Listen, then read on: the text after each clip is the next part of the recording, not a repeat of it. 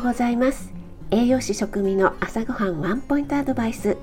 今日も聞いてくださってありがとうございます。朝ごはんメニューの食材を一つピックアップして栄養について短めにお話ししています。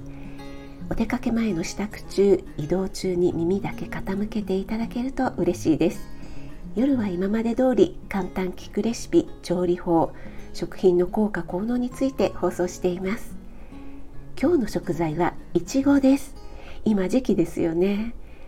朝いちごを食べたあなた。いちご5粒で重さは約 60g です。エネルギーは20キロカロリー。タンパク質脂質は微量でカリウムそして何といってもビタミン C が豊富ですね。いちごのビタミン C はハウス栽培でも露地栽培でもビタミン C の量にほとんど差がないのが特徴なんですよ。ちなみにいちごを洗って食べるときはヘタをつけたまま洗ってくださいね。そうすることでビタミン C が流れ出てしまうのを防げますよ。あなたが美味しく食べて美しく健康になれる第一歩を全力で応援します。